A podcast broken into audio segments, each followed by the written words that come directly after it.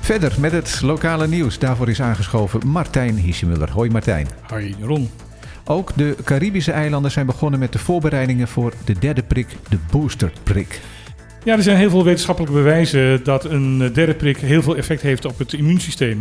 En dat het verder kan versterken. Dus we gaan het hier ook krijgen. En dat betekent dat gestart gaat worden met de zestig-plussers. En de bewoning van instellingen en zorgmedewerkers die patiëntcontact hebben.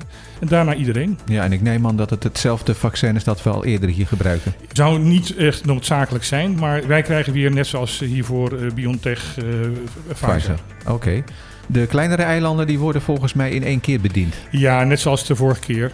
Die zijn zo klein om daar die fasering gewoon... Uh, dat heeft geen, geen, geen zin. Uh, wanneer denk je dat we hier gaan starten? Ik denk dat dat al vrij snel gaat gebeuren. Omdat het ook in Nederland al uh, vrij snel uh, gaat starten. Binnen nu in een aantal weken? Ja. Ja, en dan blijven we even bij uh, corona. In Nederland is bekend geworden dat het kabinet met één komma drie miljard euro aan nieuwe coronasteun komt voor bedrijven.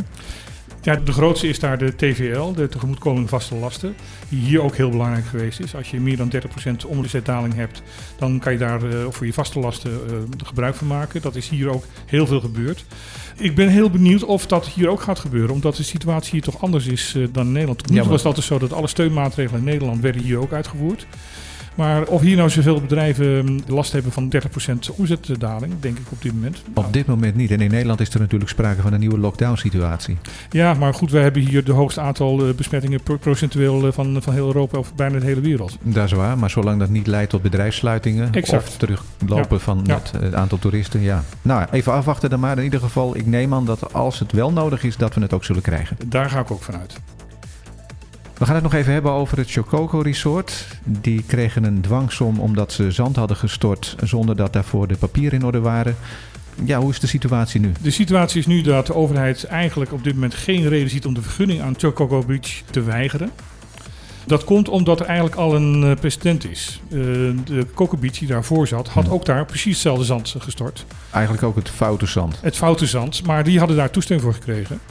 Bonaire punt nu weet dan nog te melden dat de huidige gedeputeerde van Economische Zaken, Hensen Tielman, bij Cocobeach in de tijd betrokken was. Ja. Maar dan dus niet aan de overheidskant, nee, maar, nee. maar aan de commerciële kant. Ja. Dat is natuurlijk een uh, saillant detail.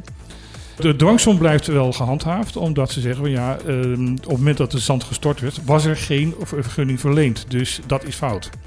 Ik heb wel begrepen dat die keermuur die gebouwd is om ervoor te zorgen dat het zand niet de zee inloopt, dat die niet aan de eisen voldoet. Nee, die moet volgens mij, als ik goed begrepen heb, langer worden en hoger worden, omdat ze meer zand willen neerleggen. Ja, volgens mij willen ze begin volgende maand open, dus dat wordt nog even doorwerken dan. Ja, of uh, openen zonder dat ze strand hebben. Ja, dat zou ook nog een optie zijn.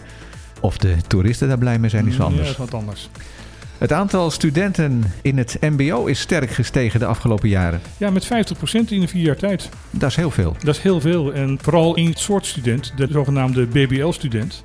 Uh, B B L staat voor beroepsbegeleidende leerweg. En dat is uh, de manier van opleiden dat je eigenlijk al een baan hebt, maar daarnaast uh, een opleiding volgt.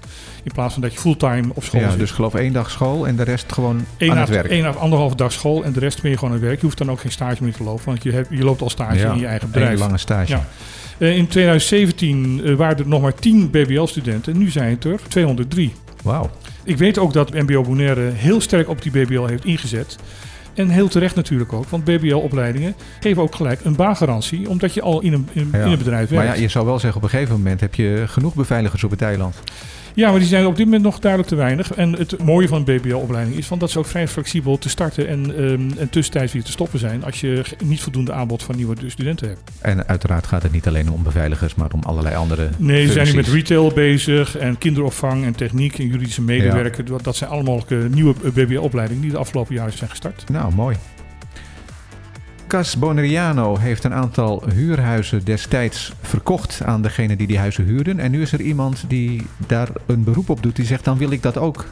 Het dat... huis kopen waar ik op dit moment in woon en waar ik huur voor betaal. Ja, Ronald Koeks uit uh, Rincon heeft een rechtszaak aangespannen tegen de Fondation.